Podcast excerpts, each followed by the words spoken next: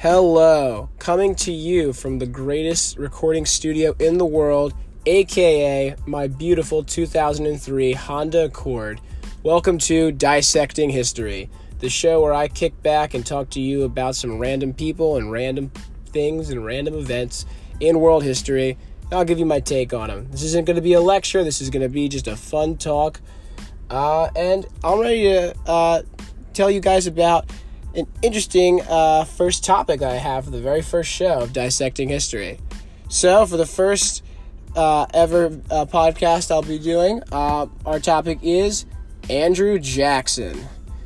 Yes, Andrew Jackson was the seventh president of the United States. He was the very first Democratic president of the United States, and he is on the $20 bill. He was an accomplished lawyer, statesman, military leader, and professional piece of crap. Andrew Jackson led a very controversial life and one that sometimes is forgotten. So, without further ado, let's jump into the life of Mr. Andrew Jackson. So, Andrew Jackson was born on March 15th, 1767, in the Waxhaws region of the Carolinas. And the Waxhaws region is an awesome thing to say. I don't know why, it just rolls off the tongue pretty nice.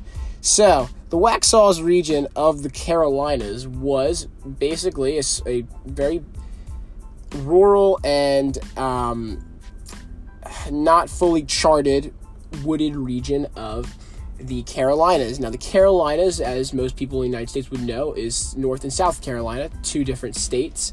Uh, however, back in this time period, in the seven, in the mid 1700s, um, that was uh, still owned by the United Kingdom. Um, they were one of the colonies at the time. Uh, there was no North or South Carolina, which is the Carolinas. Uh, the Waxhaws region was very hard to, you know, kind of chart and um, navigate. So the British just really didn't bother, uh, you know, dealing with that at the time, and they really never got around to it. Uh, by the time the United States gained independence, the British really didn't do much to um, scout the area out. So they kind of just uh, they kind of just uh, left it as a rather not unknown region, but uh, not it wasn't ever treated as important. Uh, with that said, Andrew Jackson was dirt poor. Uh, his family was from Ireland.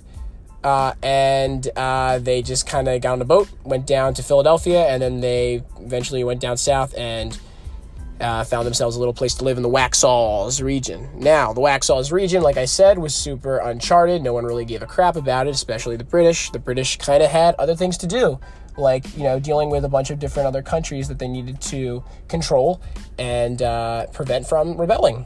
Uh, so, you know, and also the fact they kind of had to pay off a lot of wars that they were uh, fighting in at the time. So, and it, from the past as well.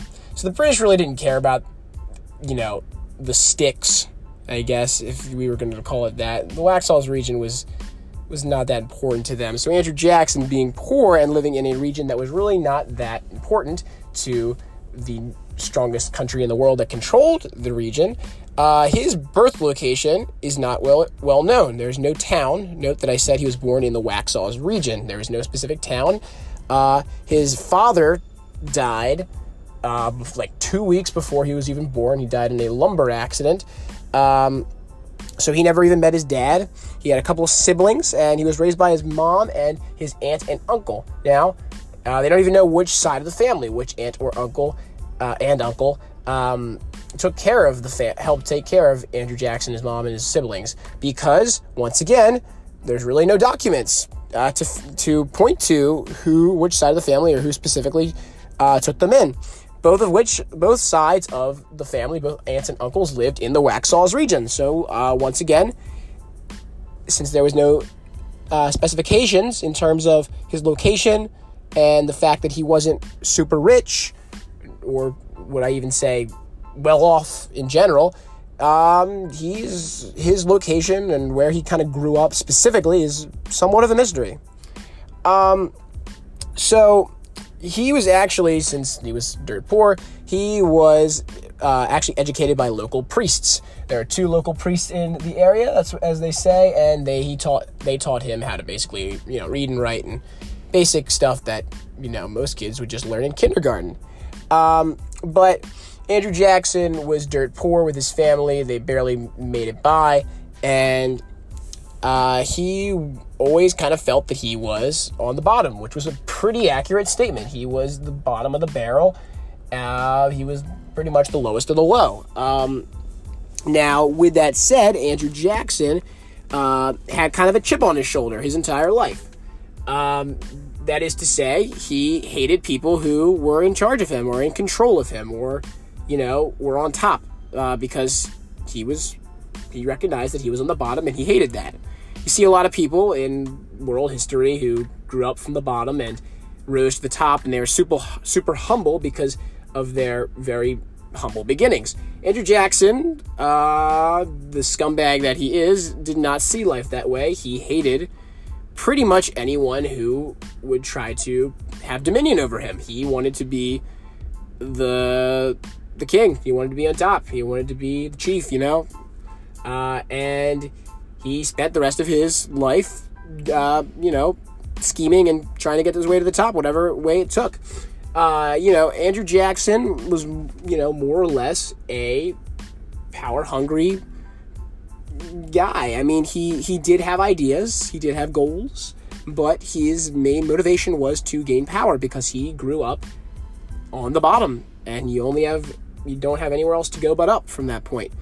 Um, which really helped made his personality, which really shaped his personality, was the situation that he lived in. The fact that he was super kind of power hungry, but also he was uh they say that he was hot headed. He was a bully. He liked to pick on other people, and he yeah, also kind of stemmed from the fact that he, you know, kind of craved, you know, attention and power and control. So he picked on other people, and he was a jerk to say the least. But he was, interestingly enough, he was protective of the weak.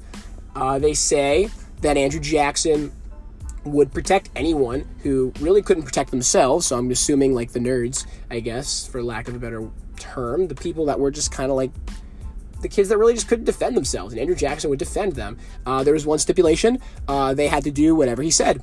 So you know, what a guy, I know.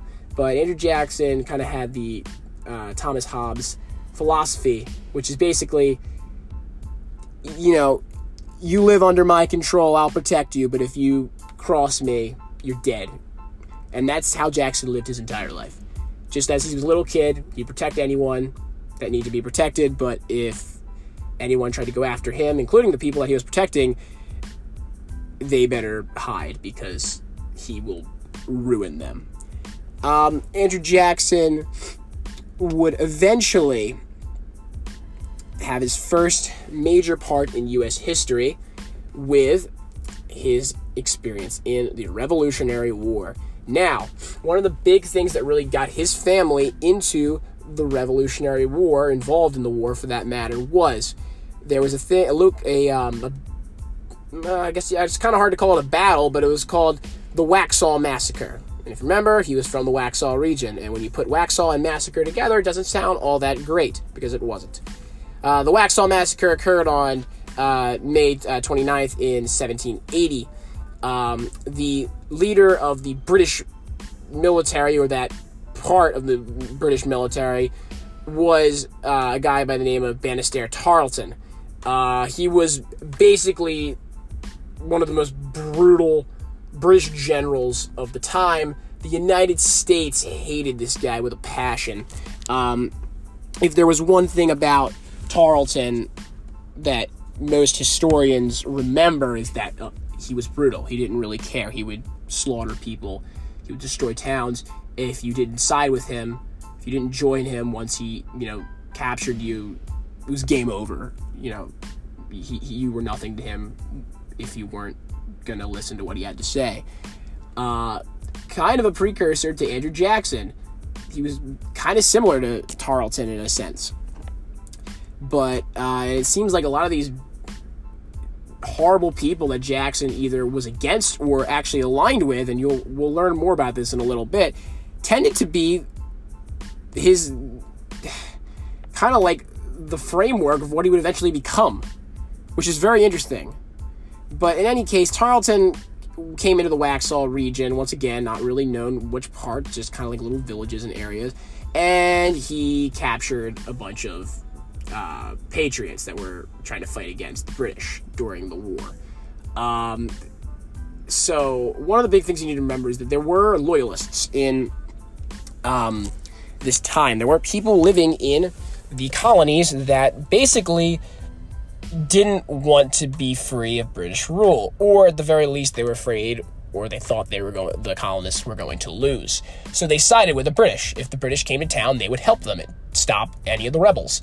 And um, during the Waxhaw Massacre, what led up to the Waxhaw Massacre is that the British came in, completely owned the Patriots who were fighting at the time uh, in the Waxhaw region, and oddly enough, very out of character, Banastre Tarleton was like, okay, cool, you guys surrender. We're not going to do anything. Just, you're done.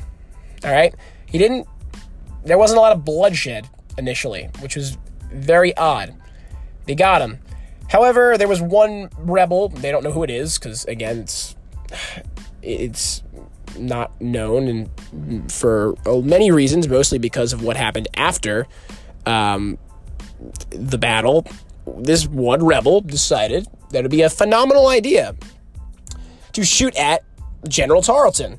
And he actually hit Tarleton and knocked him off his horse. And then all hell broke loose.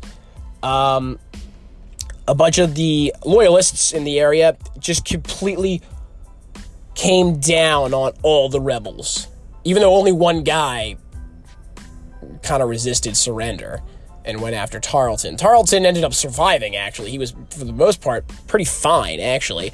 But the Loyalists didn't care, and they completely, along with the British military, massacred the town in the Waxhaw region. This was a major part in reason, I guess, for the Jackson family to get involved in the war. I mean, the war came to their their hometown, I mean their home region, whatever you want to call it, it hit close to home, you know, literally and figuratively. Uh, so Jackson's brother, I believe his name was Hugh, actually decided to enlist in the war, uh, or in the, in the military, in the in the colonists, um, you know, militia, and he ended up dying in a battle not because the british or anything you know shot him or you know he got captured or anything. He actually just died of severe uh, dehydration. And you know that was actually common at the time because again like it wasn't like this was it wasn't like the us military is today. It isn't top notch you know services in terms of medical you know protection weapons. I mean it was very ragtag you know you would just go grab your neighbor and be like, hey, bro, let's go fight the British. Maybe we win. Most likely we won't, but let's just hope for the best. And that's pretty much how it worked. It wasn't like, you know, how you sign up for the military today. It was, come on, guys, let's do it. Let's go fight the British. Uh, do you have any weapons? And, you know, the guy will be like, oh, I have a shovel. Does that count? And they're like, good, just, let's just go. Do whatever it takes. So these guys were not that professional, did not have a lot of funding. So, uh, Hugh Jackson's death um, was pretty common. I mean, though a lot of people obviously died in battles, this guy just died because he was just not healthy. He didn't, you know, he was not really, you know, in the best shape. And it's unfortunate, but again, this happened a lot of times. This wasn't a an easy war for the United States to win. People were dying not even because of actual physical violence sometimes. They were dying because they just didn't have enough water, which was really sad, but was a dark reality. Um, but in any case, at that point, Jack Andrew Jackson and his uh, brother Robert decide to join the rebellion, and this is where Jackson, you know, the fir- This is the first true ex- time point, I guess, in history where Jackson gets involved, even though it's not that major, but it's the first real involvement that Jackson has in history, and um, it's it's it's really is his start. And this beginning that Jackson has once he joins uh, the militia was almost his end. Uh, but he got lucky, and here's why. So, uh, in 1780, once again, after the massacre, after his brother's involvement and death in the war, his mom basically said, Andrew, Robert, you gotta do something. You gotta help out. So they're like, okay, cool, mom, anything for you. We'll go kill some British. We already hate them because, you know, Hugh died. Even though Hugh didn't actually die from the British, in Andrew Jackson's stupid mind, or at least a mind that didn't think everything through logically, he just attributed Hugh's death to the Brits. So that made him hate the Brits uh, even more after what all the things they've already done. But he had a true vendetta against the British, and it would only grow once him and Robert joined the war. So they they actually were involved in a couple of battles, um, not too major, but then they are captured by the Brits, and the Brits did not really give a crap about their prisoners of war. Now, obviously, they already saw a lot of, if not all, of the colonists as traitors, which technically that's exactly what they were. They were, you know, going against the crown. And they really didn't treat Robert, Andrew, or any other um, uh, person that they had captured with a lot of care or respect. They did not feed them pretty much at all. They did not give them a lot of water. This led to them getting smallpox. And again, you don't really hear a lot of stories about smallpox now because it's been kind of dealt with. But back then, if you got it, your chances of survival were not that great.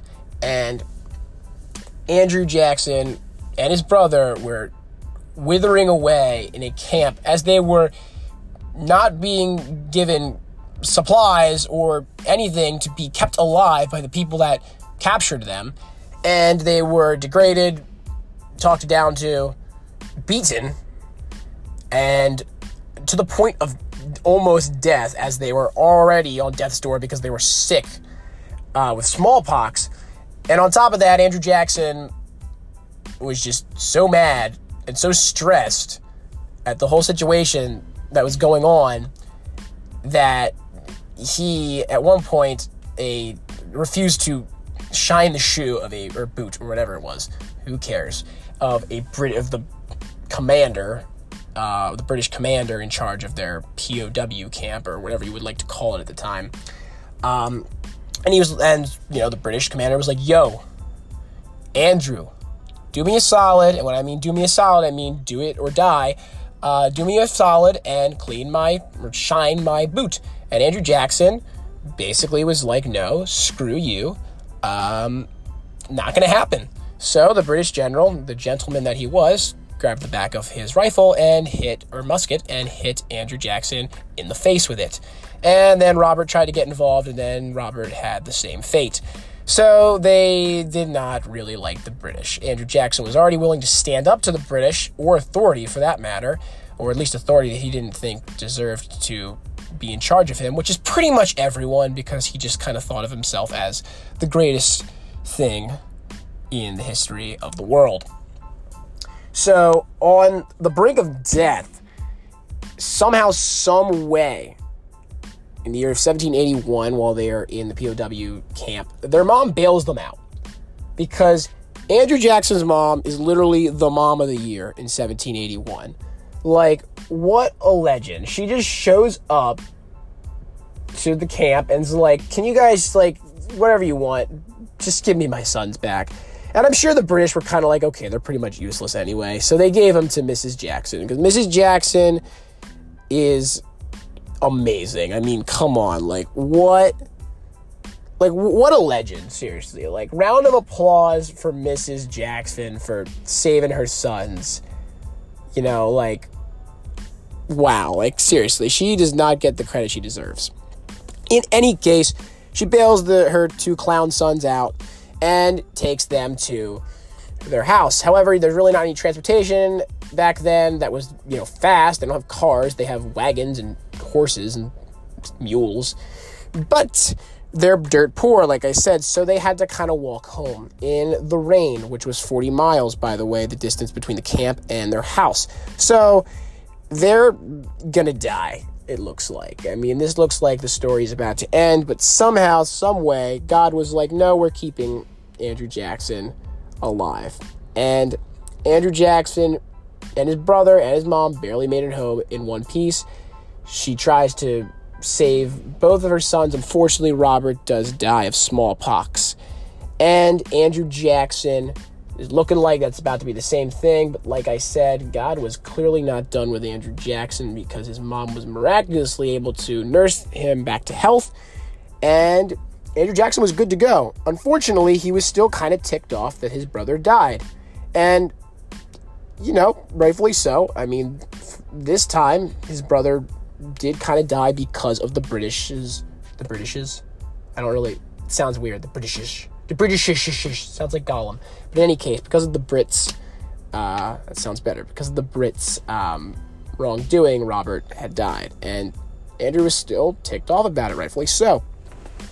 His mom at this point is like, wow, like I can actually be useful. This is this is quite incredible. So she decides to become a nurse for uh, the militia, and unfortunately, she dies of cholera. She contracts it, and she passes away. So now Andrew Jackson is 14 years old. He is an orphan now. He has pretty much no, he has no family at all at this point. Who knows where the heck his aunt and uncle went? They probably died. Uh, but as of this point, he's 14 years old. He is orphaned. He has nowhere to go. He and it's looking like it's over for him. He is bitter. He is ticked off. He is an angsty 14 year old who is really mad that he has nothing. And he blames it all on the British Empire because the British Empire to him slaughtered a bunch of people in his area, were responsible for the deaths of his mom and two brothers, and responsible for all the crap that he had to deal with because he's been living in poverty his entire life. And, you know, unlike a rational human being who would go, okay, you know, the British are being horrible, but I need to let this go if I need to, you know, move on and become a better and more successful and just healthier person overall. But Andrew Jackson was like, forget that. I'm just going to be mad the rest of my life. And yeah, we will see that continues to be a theme in the life of Andrew Jackson. So the 14 year old Andrew Jackson is looking like it's over for him. He's orphaned, he's got nowhere to go. But the local lawyers, a local lawyer, a local attorney, for the first time, attorneys are actually not shifty slime balls. This local attorney comes in and takes him in and he mentors him. And Andrew Jackson becomes a lawyer. Andrew Jackson, attorney at law. And Andrew is getting pretty good at it. He's doing pretty good. He's working his way up the ladder, and he's making friends along the way. He's um, in you know just in South United States. At this point, the United States has won the war. Free country. It's star spangled awesome. And Andrew Jackson's actually having a decent life. He's doing pretty well. And he actually, through all of his connections, befriends a guy named William Blount. And William Blount he is one of the founding fathers. Um, and he is a very influential guy in southern United States. Um, one of the most important things to know about William Blount was William Blount was the very first person or first politician in United States history to ever be impeached. And this is because he tried to, he went behind the backs of the United States and he tried to arrange a deal with uh, the British to acquire uh, land in southern United States or what we would call modern day Florida. And he got caught and he was obviously under fire for, you know, his shady dealings. Um, this was the type of guy that Andrew Jackson was being mentored by at this point. These were his. This was the type of guy that was his friend. Uh, he was obviously taking notes from this guy.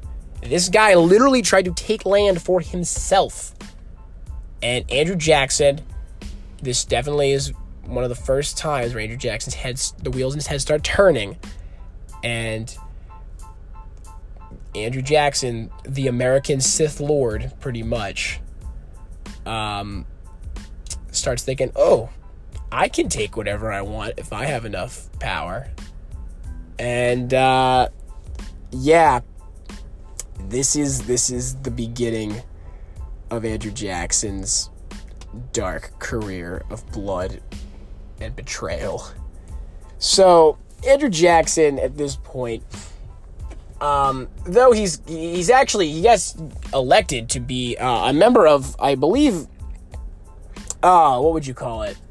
It's like I'm trying to think of the best way to describe it because it's like at the time this is in like the 1790s and at this point Andrew Jackson is still a lawyer, successful at that, but he is actually elected because of popularity and you know because he's cool guys, hip, local celebrity. You know, Andrew Jackson, the stud that he is, gets elected onto like the delegation. I guess is the best way to call it. Uh, I don't know the actual term because you know mistakes were made. I guess I'm doing this for my car, like I said, uh, professional, professional podcast.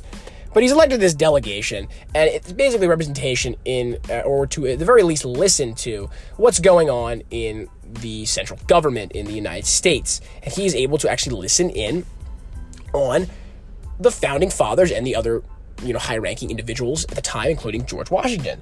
Uh, and listen to what they're up to and what they're talking about. And George Washington, of course, at this time is the president of the United States. And Andrew Jackson freaking hates him. And if you don't like George Washington, we know that you are a villain. So that should be your first sign. If you don't believe me, if you listen to this whole podcast and you don't still don't think that Andrew Jackson is a bad guy, he didn't like my man G Dubs. Like if you don't like George Washington, I mean, come on, you got a problem.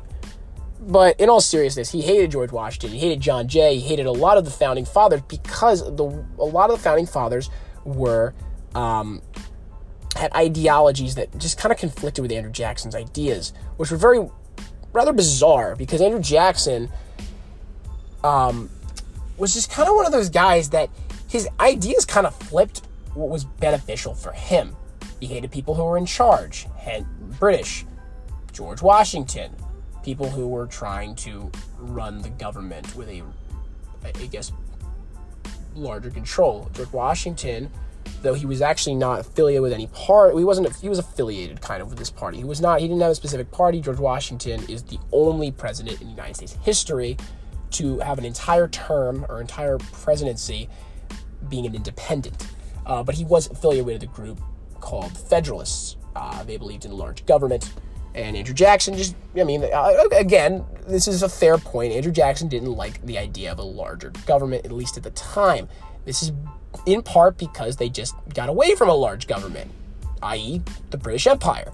But Andrew Jackson, again, doesn't just dislike someone or isn't just miffed. He hates and he gets enraged. There is no, you know, middle ground for him. It's one way or the other. It's very black and white for Andrew Jackson. So he hates, hates, hates George Washington and the people that are in George Washington's circle. Um, he actually does align himself with an individual, and I think some of you will probably know this guy, even if you're not a history buff. But he aligns himself with a guy named Aaron Burr. Now, Aaron Burr was the third vice president of the United States. Aaron Burr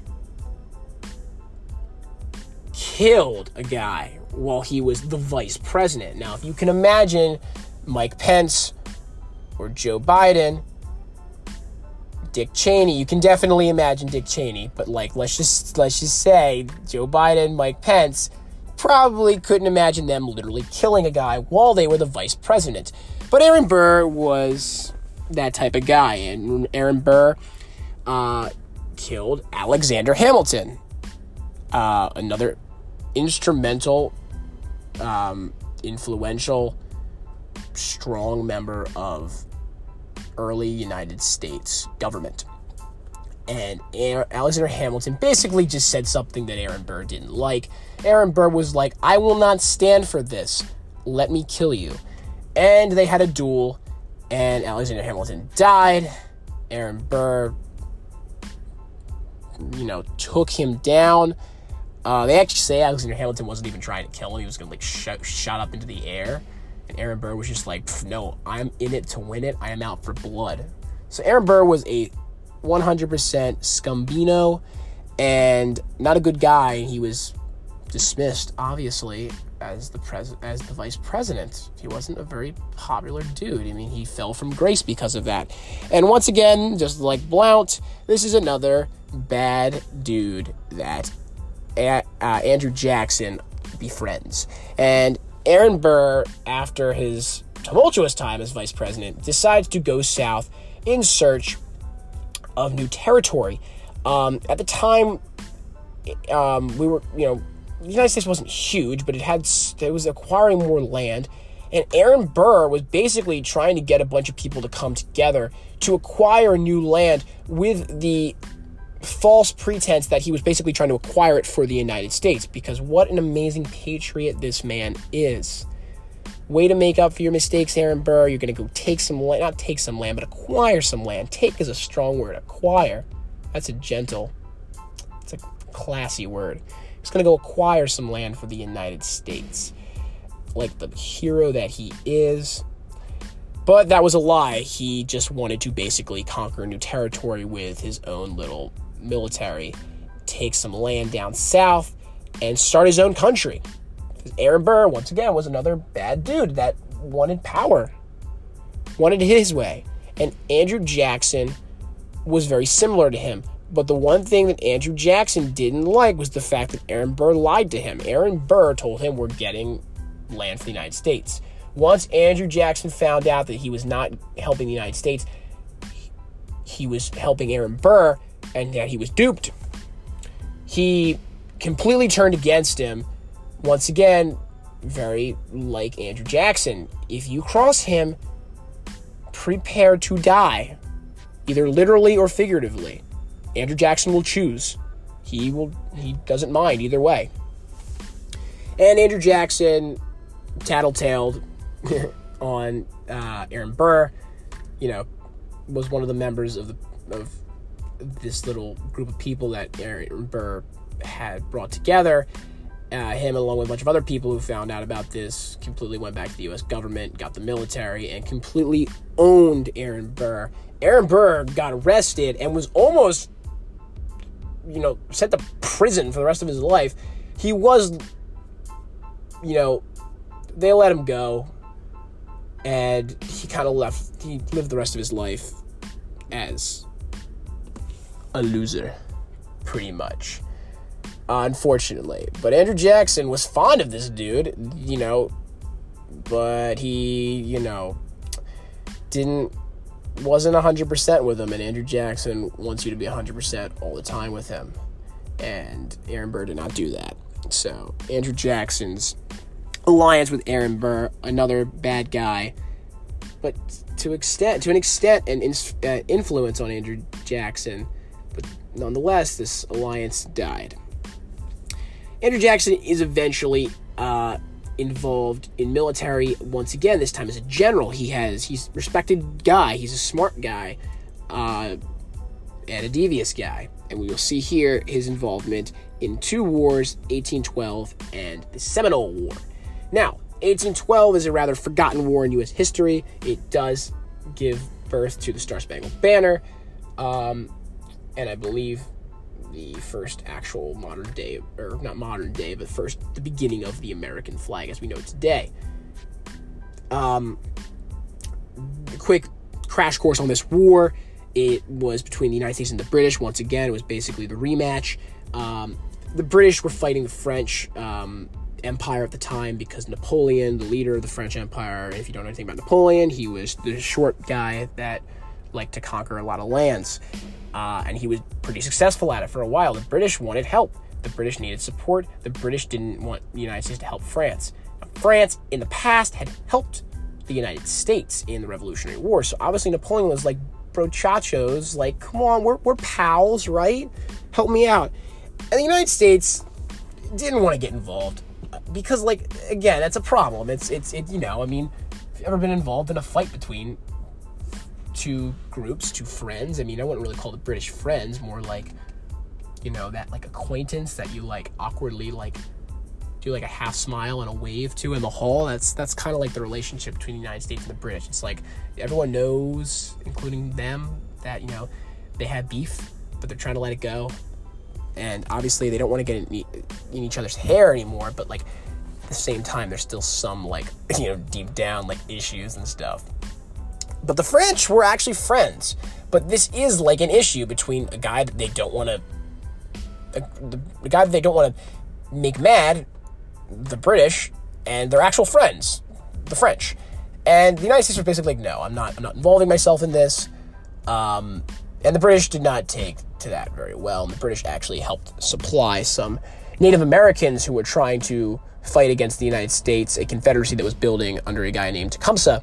And they funded the British in retaliation to the United States literally doing nothing, helped supply Tecumseh and his troops, um, Indian fighters, or yeah, Indian fighters, but Indian Confederation, um, uh, with um, guns, weapons. And once the United States found out about this, they were ticked, and the war was on, and they fought, and both sides were humiliated. The only side that actually comes out on top in this is actually Canada, because Canada helped the British and completely just owned the United States. And clearly, Canada will never let the United States live this one down. Um, it ends in a stalemate, but Andrew Jackson is involved in this war. He does fight the British, and he hates the British. And he also hates Native Americans because Native Americans were also kind of helping the British. They were they were an aspect of this war.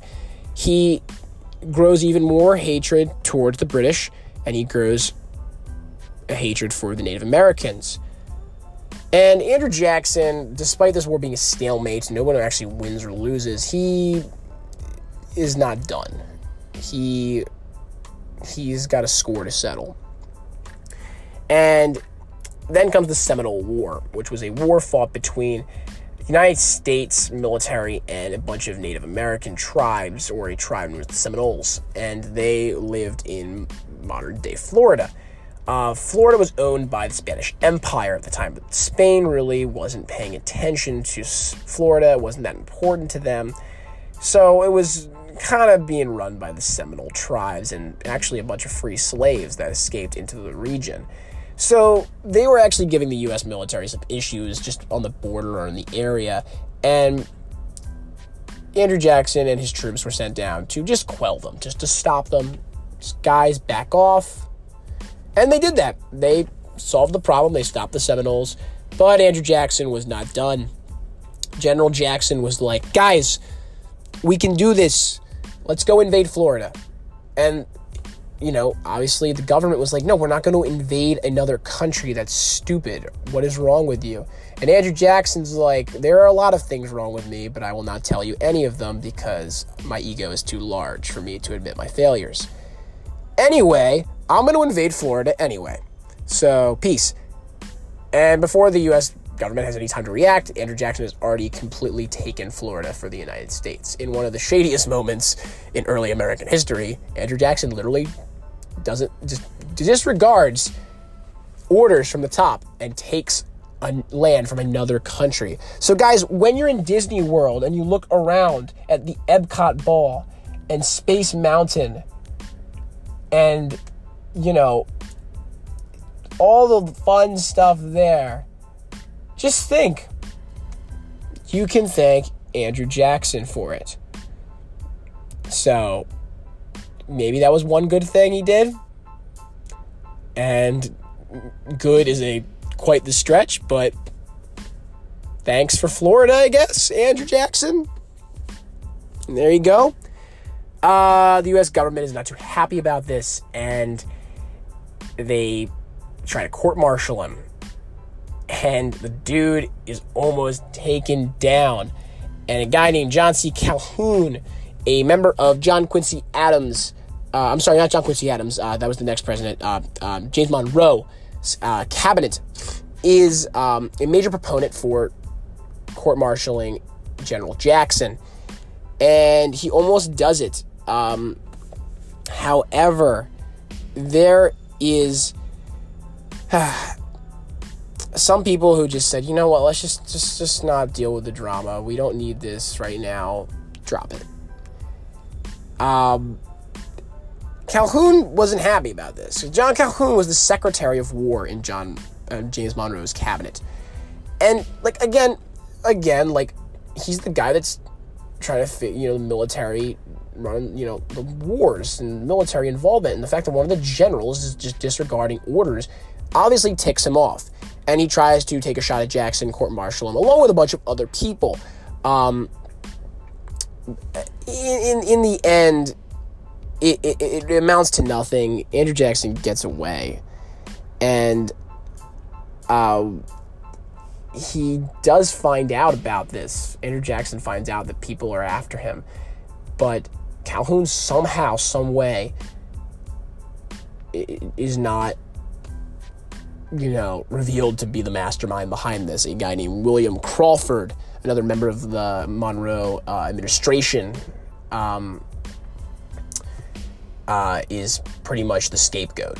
William Crawford also hated Jackson, but he was really not the main proponent to take Jackson down. Though he obviously supported it, he was more of a vocal guy, and um, Calhoun was able to get out of Jackson's uh, target target range because Jackson's target range had a lot of names on it, and Crawford was added to that that list of names on Jackson's hit list, but Calhoun did was not.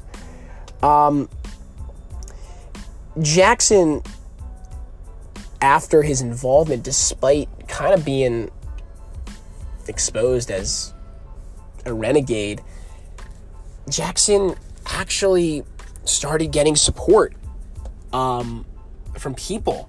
He um, actually started getting more involved in politics.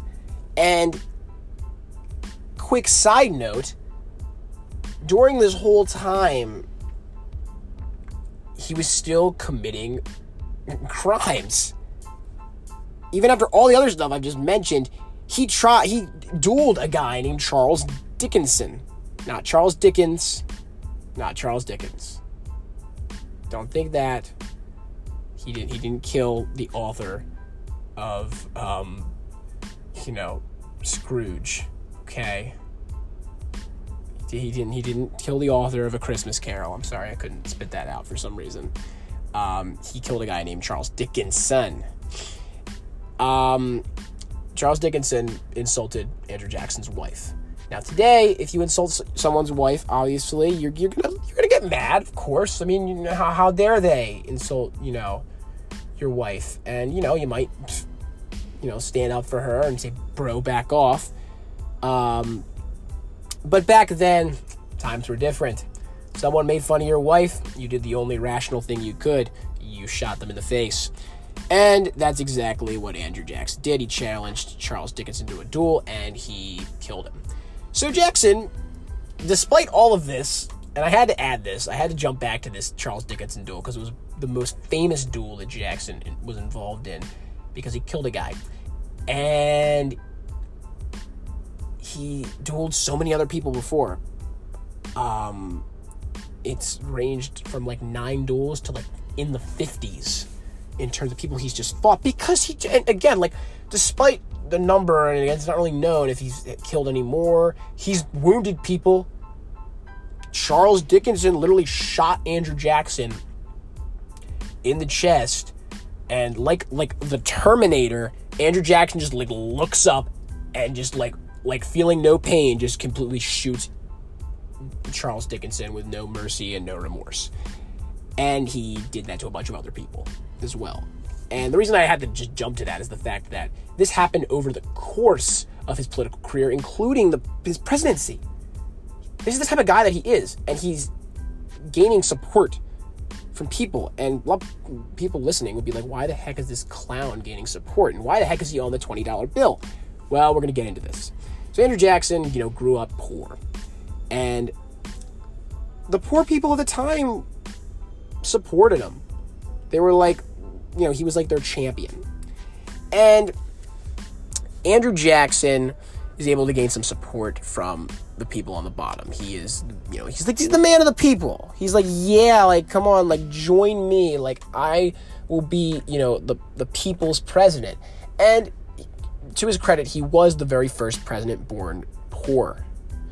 Um, and you know, Andrew Jackson knew that. He knew that he was on the bottom and he was able to claw his way to the top. And in 1824, he ran for president. He actually won what is called he he won. I I really don't know what to call it, but it's it's it's a thing known as the plurality. Um, the plurality of the votes. He went against John Quincy Adams. Um, Andrew Jackson. He won this plurality, and that is to say, Andrew Jackson didn't win the majority. He didn't get enough votes. But at the time, there were other people running for president, you know, that had enough support. There were like four major candidates. So Andrew Jackson, combined with the two other guys, actually had more votes combined over John Quincy Adams. But John Quincy Adams, even though he won the majority, he didn't win the plurality, which is like one of the dumbest things ever. This actually ends up being a thing where um, he, he, he, John Quincy Adams isn't winning. I'm sorry, actually, I'm incorrect about this. So let me, let me rephrase that. John Quincy Adams was supposed to lose. Andrew Jackson was supposed to win. Uh, he had the most votes. I'm sorry. Andrew Jackson, my fault, had the majority of the votes. And he lost because Quincy Adams and the other people combined would beat him. And in the end, there was the, the vote had to basically went to a revote and the House of Representatives decided the President of the United States that year in 1824. And Andrew Jackson lost, and John Quincy Adams won. And Andrew Jackson was a little bit ticked off. We talk about you know modern day. President Trump did not win the public or the popular vote. He won the electoral college. This is one of the very few times when he didn't. President did not win the popular vote. This is like one of like four or five times in U.S. history. And Quincy Adams is the first example of this. Andrew Jackson is ticked off that he lost because of this, and he calls it a corrupt bargain. Um, and he decides to form what is now, or what is, the Democratic Party. Andrew Jackson runs again in 1828 and completely destroys Quincy Adams this time. People have spoken. Andrew Jackson is the poor man's champion, and he wins. So, Andrew Jackson wins, and his vice president is none other than John Calhoun, the guy that tried to ruin his career. Now, John Calhoun was able to sweet talk Jackson. he was able to sweet talk Jackson and basically be like, "Dude, you're the man. You're you're awesome. Like, hey, how about I become your vice president?" And actually, Calhoun was actually Quincy Adams' vice president, but he fully flipped sides once he realized Jackson was going to win, and Jackson somehow fell for this. Calhoun was a, was a game player. He knew what he had to do, and he did it. And he convinced. excuse me, allergy season, my friends. Anyway, um, he convinced Andrew Jackson to make him his vice president, and he did. Calhoun and Jackson have some issues, and ultimately, through um, many scandals um, and betrayal Calhoun is the first vice president to quit. And um, yeah, I think I'll dive into that in another podcast because there's there's a lot of meat to chew on when it comes to Calhoun and Jackson's relationship. But to put it simply, Jackson and Calhoun disagreed on pretty much everything. Jackson wanted big government at the time. He wanted to control everybody because, of course, he was in control. He wanted to have dominance over everyone. Calhoun said, Well, I want to be able to say, or my state any other state, to say no to a law that we think is unconstitutional. Jackson was pretty much just like, it's treason then. And actually tried to invade, it was threatening to invade South Carolina, his home state, and also Calhoun's home state. And basically says, because, uh, you know, if you don't, if South Carolina and any other state wants to oppose the national government, I will attack with the with the military. At this point, Calhoun's like, dude, like I can't work with you anymore, and he quits. And he already knows it's like he's not gonna get like put on the neck the ticket when Jackson runs again, but he quits. Andrew Jackson wins another term, and Jackson finishes out that second term. During the course of his full presidency, Jackson does a couple of small things. And when I mean small, I mean massively horrible criminal acts. Jackson does a thing known as the Indian Removal Act. The Indian Removal Act, his, oh my gosh, is an, is an act that was implemented in 1830. Andrew Jackson, basically to get revenge on all the Native Americans that wronged him, he creates an exodus. Now, he literally did this on his own. The rest, the government was like, no, you can't, like, we can't do that. And he was like, no, I don't care. I'm Andrew Jackson. I'm awesome. Bye. And he causes thousands and thousands and thousands of Native Americans to travel from the United States to Oklahoma, which was like a wasteland at the time. And thousands of them died in a thing known as the Trail of Tears. Andrew Jackson is like, get out, you're done, I hate you, toodles. And these Native Americans at this point, guys, and a lot of people don't understand this, um, is that the Native Americans at this point were assimilated into American society. They were normal human beings. They were dressed up in like clothes. They weren't wearing their little loincloths and feathers. They were just normal people. It is the equivalent to a person today with Native American descent, you know, going to a cafe in Atlanta and the president sending the military and grabbing that guy and being like, off to Oklahoma, scum. Andrew Jackson was was a racist. He he just hated Native Americans, he hated British people, he hated everybody. So maybe he wasn't a racist. Maybe his hate was equal for everyone. I don't know. But in any case, he kicks out thousands and thousands of Native Americans for no reason at all, just because he felt like it. And he caused the deaths of countless. He also had a very sketchy relationship with a woman named Peggy Eaton, who was the wife of one of his cabinet members, John Eaton, and he may or may not have had an affair. Who really knows? Um, his wife did die before this, but still, Peggy Eaton was known as kind of like mm, not a very wholesome girl, put it at that. So, and Andrew Jackson wasn't the greatest dude in the world either, so it would not be a surprise if that was the case. Um, Andrew Jackson is very uh, weird dude. He just kind of just wanted to play the game his own way. He was a very effective president because he basically turned the United States government into his own personal playground and he made the office of the president a dictatorship. He did whatever he wanted when he wanted, and it's a shock that he never got impeached. Andrew Jackson despite gaining the most powerful position in the United States, he had some regrets, of course. And on his deathbed, on his deathbed, um, in on June eighth, eighteen forty-five, at the ripe old age of seventy-eight in Nashville, Tennessee, Andrew Jackson was asked, "Do you have any regrets?" And he said, "I have two. One, that I didn't shoot Henry Clay. Henry Clay was a rival of his. And um, two was um, that he didn't hang John C. Calhoun from a tree.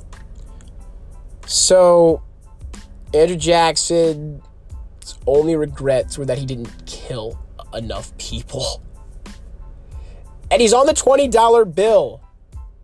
And also, Andrew Jackson hated banks, and he's on the $20 bill, which is actually kind of a great practical joke when you think about it. It's like a nice slap in the face to a guy that's not great. Andrew Jackson was an effective president. He was just a horrible human being. When people say, like, you know, any president nowadays, every single time, we've had this for the past, like, 20, 30 years, the current president, if you don't like them, they're the worst person who's ever been the president ever in the history of the universe. Point to the period. Yeah, and people genuinely believe that. You know, just because, you know, so and so made a blog about how a certain a certain president at any time period is the worst president ever. It doesn't necessarily mean it's true. You have to actually go back and look at history and dive into it and dissect history. See what I did there? You have to actually look back and look at the historical facts. And if you want to claim that a president is the worst president ever, you ha- or at least as a person at the very least, because I'm kind of judging Andrew Jackson based off of his personal skills. You have to go back and compare with the other presidents. You have to actually do research. I know that sounds hard, um, but that's the truth. So, you know, especially with the age of the internet, we have people who think that they are historians and that they know everything there is to know. Fact of the matter is that's not true. You have to look back. Asking me, Andrew Jackson was a very effective president, um, but he was probably the worst human being to ever hold the title of president. He was a horrible guy. He was a bad dude. And maybe if we do a video on his relationship with his vice president, John Calhoun, I will uh, perhaps show more of his wrongdoings. But in the end, Andrew Jackson, great, great, great success as the president of the United States, did a lot of things. A lot of those things were crimes, but he was successful. He did what he was setting out to do, and you have to give him credit for that. As a human being, he's a bad, bad, bad, bad, bad man. But that's what makes researching history so intriguing you know, when you look back into history, the thing why people keep coming back to history and reading it is because it's this giant story. It's these controversial figures. It's these people that you say, what the heck? How did they like get away with this? Or how did they rise to power? Or how were they involved in these big moments? And it happens. It, it's crazy to see how these turns of these many turn through many turns of events, people emerge and events happen and wars break out and laws get passed. And a lot of things I never knew about about certain people, places, events, uh, because I just didn't know anything about them. I was never told about them, and I had to research them myself, dive into it myself, you know. And I encourage anyone who's interested by this podcast to research more about Andrew Jackson. Correct me, maybe I did made a mistake. Again, I'm doing this podcast from my car. Um, uh, if you enjoyed this podcast, please just keep coming back to listen. This is actually a lot of fun for me. I love to talk, especially about history. Um, thanks again for listening to my almost hour long rant, and I will see you in the next podcast. So, once again, thank you all for listening to Dissecting History.